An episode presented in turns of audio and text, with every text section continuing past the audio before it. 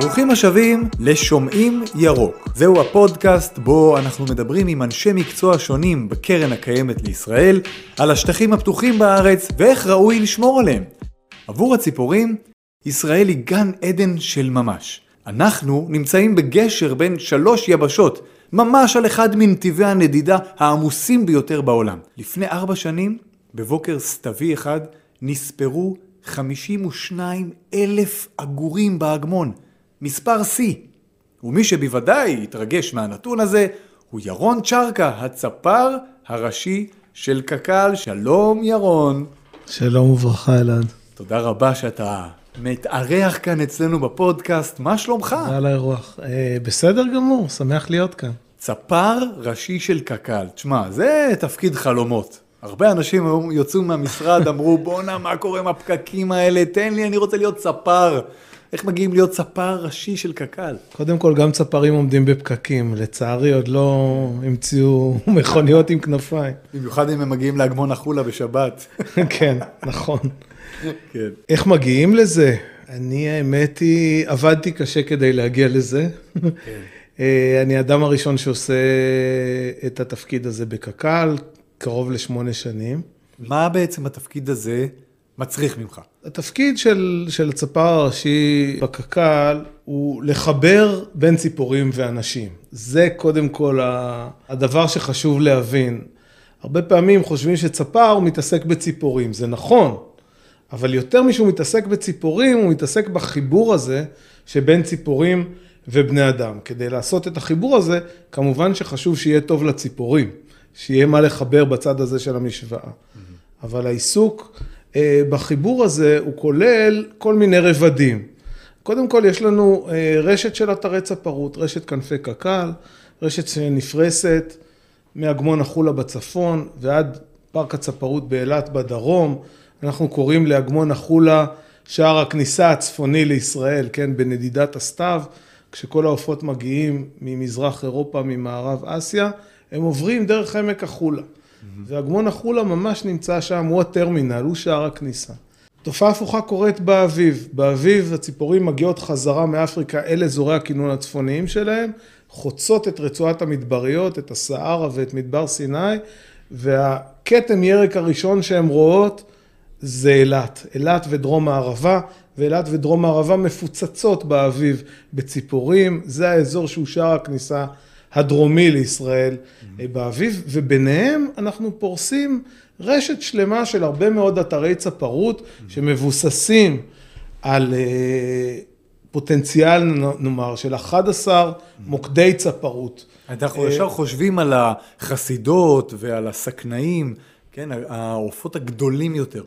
אבל ראוי לציין אולי כבר בהתחלה, שבמוקדי הצפרות האלה אפשר לראות גם ציפורים קטנות נכון. שלא מזוהות בדרך כלל עם אותה נדידה המונית שרואים את הטרמיקות, את הציפורים ככה מרחפות להן. יש נ... ציפורי שיר, יש ככה נכון חברות קטנות בקהילה. נכון. מוקד צפרות כמו ראש ציפור לדוגמה. כן. מוקד צפרות עירוני קטן בתל אביב, פארק הצפרות של תל אביב. עיקר המינים שאנחנו רואים בו הם ציפורי שיר, ובאמת גם בחודשים האחרונים ממש אנחנו פתחנו שם תחנת טיבוע כדי להנגיש יותר, שוב, אני נוגע בנקודה הזאת של חיבור בני אדם וציפורים. טיבוע, רק תסביר לנו. במהלך הטיבוע אנחנו מצמידים טבעת אלומיניום מאוד מאוד קלה על הרגל של הציפור, טבעת שלא מפריעה לאורך החיים שלה, זה כמו לשים צמיד על, ה, mm-hmm. על היד.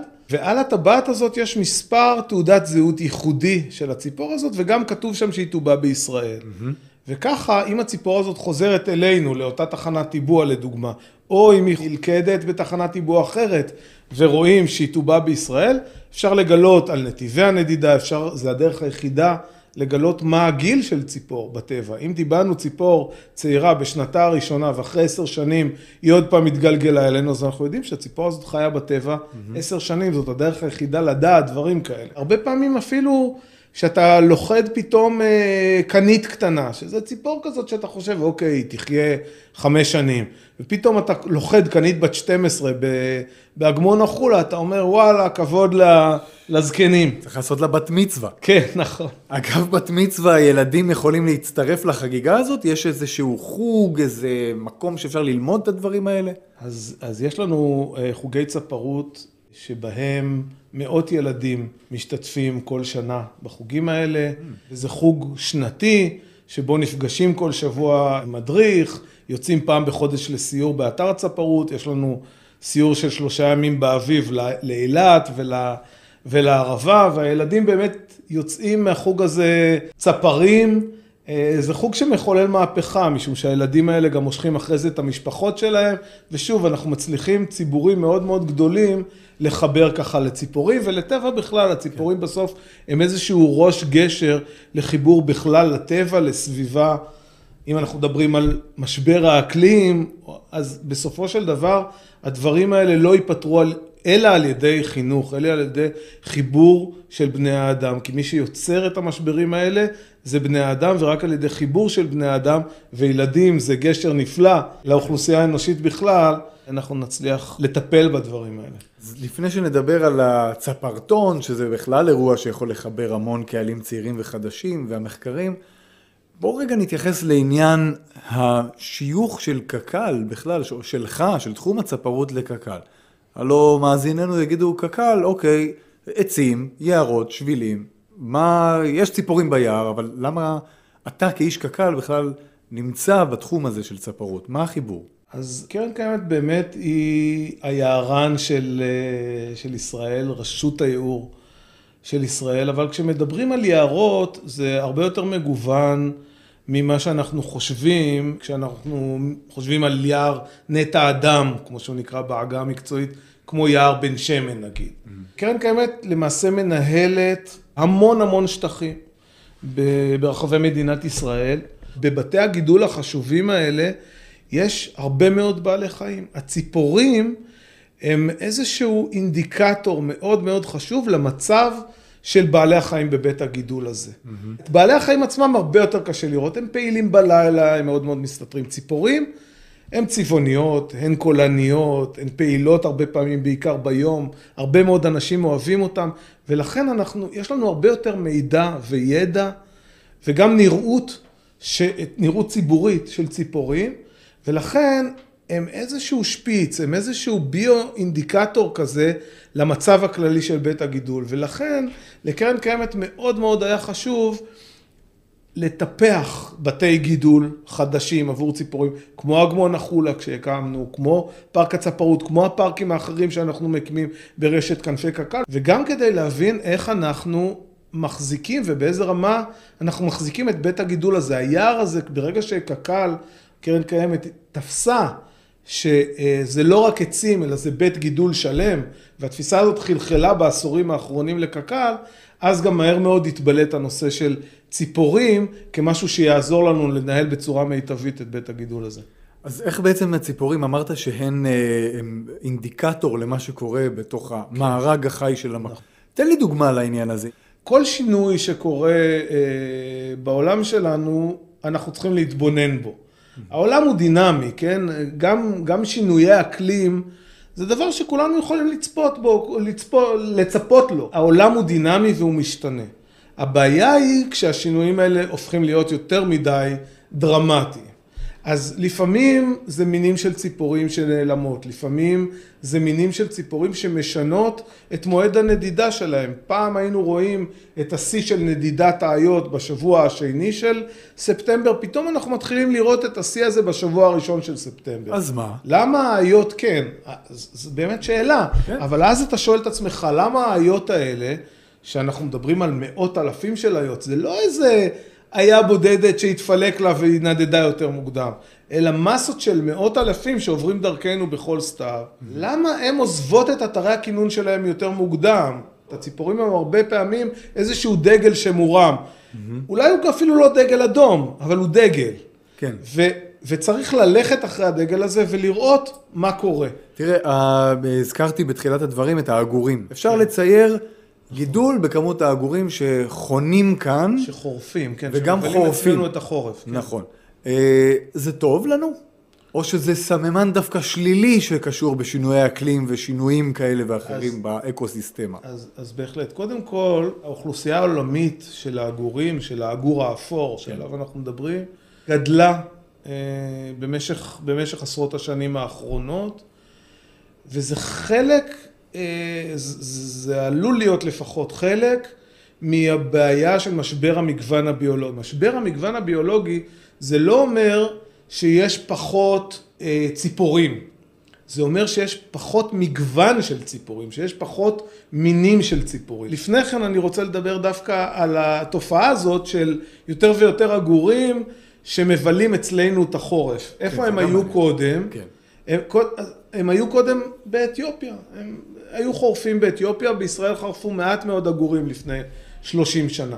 לאט לאט האוכלוסייה הזאת הפסיקה לנדוד עד אתיופיה והחליטה להישאר אצלנו. פעם העגורים היו חורפים או מבלים את החורף, העגורים שלנו באתיופיה, העגורים של מערב אירופה במערב אפריקה. כן.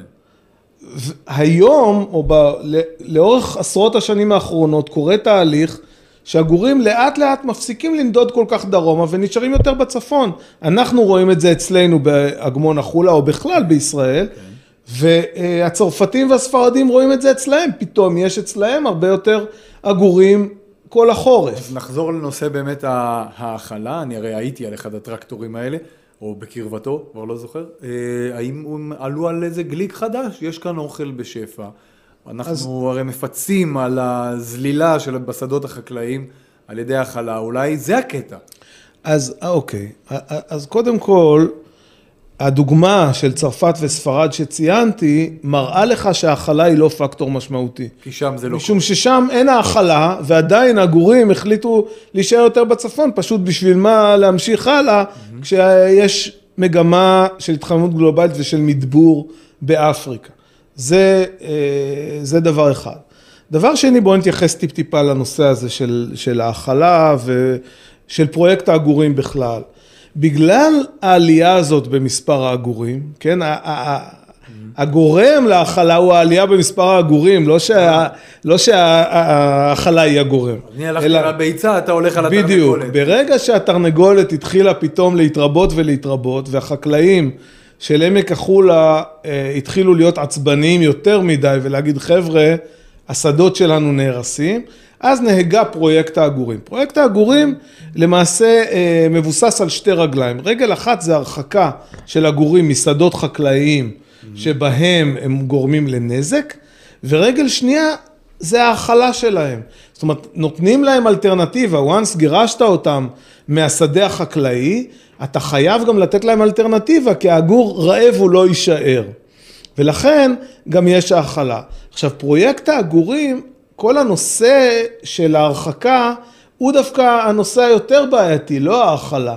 הנושא של הרחקת העגורים מהשדות גורם היום לנזקים אקולוגיים בעמק החולה, משום שההרחקה מתבצעת עם רעש אה, מאוד מאוד גדול והרבה בלאגן, וזה גם עולה המון כסף. ודווקא בהקשר הזה, אה, מה שאנחנו אה, עושים היום, זאת כבר השנה השנייה, אנחנו מתחילים ניסוי, אוטוטו עונת העגורים, העגורים הראשונים עומדים להגיע ב- בראשון באוקטובר. אנחנו מפעילים אה, מתקן שיורה קרן לייזר, שנשלטת מרחוק. יושבים בחדר בקרה מרוחק, ויורים קרן לייזר על השדה בקרבת העגורים, מריצים את כתם האור הזה אל העגורים, והעגורים פוחדים שמשהו רץ לקראתם על השדה, ועפים מהשדה. זה מאפשר לשלוט על שטחים הרבה יותר גדולים, בלי להתרוצץ בהם. זה פתרון כירורגי, הוא לא מבריח שום דבר אחר. אני רואה עגור, אני לוזר אליו ומבריח אותו מהשדה, כשכמובן יש לו אלטרנטיבה לאכול בשטחי האגמון. לא פוגע בהם או משהו. לא, אין, אין שום פגיעות, עשינו, התחלנו בניסוי הזה בעונה הקודמת, לא היו שום פגיעות, ראינו שהשדה ממשיך לעבוד מבחינה אקולוגית עם ציפורים אחרות וזה לא מפריע, והשנה כבר הכנסנו גם בינה מלאכותית לנושא הזה כדי שמצלמות יסרקו באופן אוטומטי את השדה ואז הם יקפיצו, הנה יש פה עגור, אני רוצה לראות עליו, זאת אומרת המערכת הופכת להיות אוטונומית לגמרי, mm. רק מטעמי בטיחות יושב שם בן אדם ואומר אוקיי תלזור. ישנן הפתעות נעימות דווקא בכל התחום הזה של השינוי האקלימי, איזה ציפור שלא הייתה כאן. שפתאום אפשר לראות אותה, אולי, אולי אתה יודע, זה נורת אזהרה מצד אחד, כן. אבל גם משהו שהוא מרגש. כן, נכון, אנחנו כצפרים, פתאום בעשור או קצת יותר האחרונים, מתחילים לראות הרבה יותר ציפורים אפריקאיות. דיברתי על המצוקה באפריקה, אז אנחנו רואים את זה גם בציפורים שלאו דווקא נודדות לאפריקה, אלא חיות באפריקה, ומתחילות לחפש שטחים חדשים יותר בצפון. ופתאום אנחנו רואים בישראל יותר סכנאי קטן, שזה מין אפריקאי, כן. שפעם היה, לא יודע מה, שתי תצפיות בסכנאי קטן בישראל, פתאום ב-10-15 שנים האחרונות אנחנו רואים אותו יותר. פתאום חמריה שחורה, שזה היה מזדמן נדיר, מתחיל לקנן בערבה. קיוויתי שתזרוק פה עכשיו name dropping. תגיד, תגיד אה, שרקרק לבן גרון, בוא. אני יכול להגיד שרקרק לבן גרון, אה, אבל זה לא שווה להגיד את זה, צריך לראות את זה, זה ציפור יפייפייה. כן. שבאמת הגיע אלינו לפני שלוש שנים אה, באוגוסט, פעם ראשונה בישראל, פעם שלישית לדעתי למערב הפלארקטי, שזה האזור הרחב שלנו, זאת אומרת לפני זה נצפתה אולי במרוקו או משהו כזה, mm-hmm. ופתאום אה, הגיעה אלינו, בילתה כאן איזה חודש, משכה עשרות צפרים להגיע ל, אה, לאזור בריכות המלח של, של אילת כדי לראות אותה. ציפור יפהפייה. תשמע, עם כל זה שיש כאן דברים חדשים, ציפורים חדשות, יש כאן גם לא מעט מינים פולשים. כן. אם אנחנו מדברים על הדררות למשל, המיינות. פחות הדררה דווקא, הדררה הוא מין פולש קצת יותר ותיק, הוא, הוא, הוא, הוא התחיל כמין פולש בישראל בסוף שנות ה-70.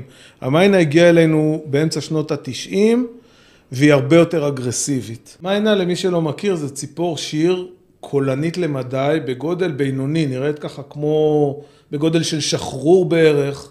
משהו כמו כף היד שלי, או קצת יותר, משורש כף היד ועד קצה האצבעות. ציפור חומה עם אה, כל מיני אה, חתיכות עור צהובות סביב העין והפנים. במעוף רואים שני כתמים לבנים בולטים בקצות הכנפיים. ציפור ממוצא הודי שלא הייתה בארץ, הובאה בידי אדם, והחל מאמצע שנות התשעים מתפשטת, נמצאת היום בכל הארץ, והיא ציפור מלווה אדם. היא ציפור שמתבססת הרבה יותר בתוך הערים והיישובים שלנו, אז קשה להניח שלא ראיתם אותה בסביבת מגוריכם. זה מין שנכנס לקינים של ציפורים אחרות, אוכל ביצים, טורף גוזלים, וכן, אנחנו, אנחנו בבעיה ואנחנו בבעיה של, של מגוון. בוא נדבר על הצפרטון. כן. אמ, אירוע שאני זוכר, כל שנה זה קורה, אה, ומאוד מרגש עבור אה, לא מעט אנשים, ילדים. בארץ, ספר על זה קצת. צפרתון קק"ל, אה, באמת אירוע צפרות הכי גדול בישראל, אה, קורה השנה כבר אה, בפעם החמישית. הוא מבוסס על, על כמה אירועים, יש אירועים למשפחות שמגיעים אליהם אלפי אנשים. בסוכות לפני שנתיים היה סגר ולא יכולנו לקיים את הצפרתון והחלטנו לעשות יום שידורים במקום. רק ביום הזה נכנסו לנו לשידור איזה 75 אלף איש. וואו. ממש באותו יום, אחר כך עוד ראו את התכנים האלה עוד המון אנשים, אבל בו ביום 75 הבנו שיש דרישה אדירה לדבר הזה והמשכנו עם היום השידורים הזה גם בשנה שעברה והשנה. אה, ויש גם שתי תחרויות מקצועיות יותר. כל שנה, כל המועד סוכות, לבדוק את כל הפרטים. תגיד, בבית שלנו, הפרטי, איך אפשר uh, לסייע ולשמור על המגוון? אם אנחנו רוצים לראות יותר ציפורים בסביבה שלנו, בואו נשמור את החתולים שלנו uh, בבתים. זה אחד. דבר שני, למי שיש לו גינה, אז אפשר לשתול באמת uh, צמחים שמושכים uh, פרפרים, שנאכלים בסוף על ידי הציפורים. או בכלל חרקים, בעיקר צמחייה שהיא צמחייה טבעית של ארץ ישראל שפורחת בעונות שמתאימות לציפורים שעוברות כאן, אה, עצים, עצי פרי, ציפורים מאוד מאוד אוהבות עצי פרי, כל הדברים האלה זה מה שאנחנו יכולים לעשות. ולצרוך פחות אולי. אני חייב לשאול אותך, אני לא יודע אם זה politically correct בשבילך, אבל אני חייב להבין אם יש לך ציפור אהובה, ואם כן, מהי? אני גם אסתפק בתכונה אחת של בעל כנף שאתה מאוד אוהב. באיזשהו אופן כולם היו בניי, כן? זה לא קשור ל politically correct, זה באמת, אני מכיר באופן אינטימי כל כך הרבה מינים של ציפורים ו- ומוקיר אותם ואוהב אותם, שקשה לבחור משהו. באופן כללי אני מאוד מאוד אוהב שכפיות. ציפור מאוד מאוד אלגנטית, עם כנפיים חדות, עם זנב ארוך, עם מעוף מאוד מאוד אלגנטי. זה מה שמושך אותי בשכפיות, אבל אני באמת אוהב אה, הרבה מאוד מינים. ירון צ'רקה, הצפר הראשי של קק"ל, זה היה מרתק, ואני רוצה להגיד לך תודה רבה שבאת לדבר איתנו בשומעים ירוק. תודה לך, היה ממש כיף.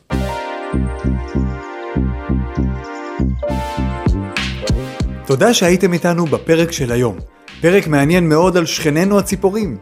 בעל חיים שבמהותו מסמל חופש, ולנו, אנשי הקרקע, נותר רק לצפות בה בפליאה, ואפילו קצת בקנאה.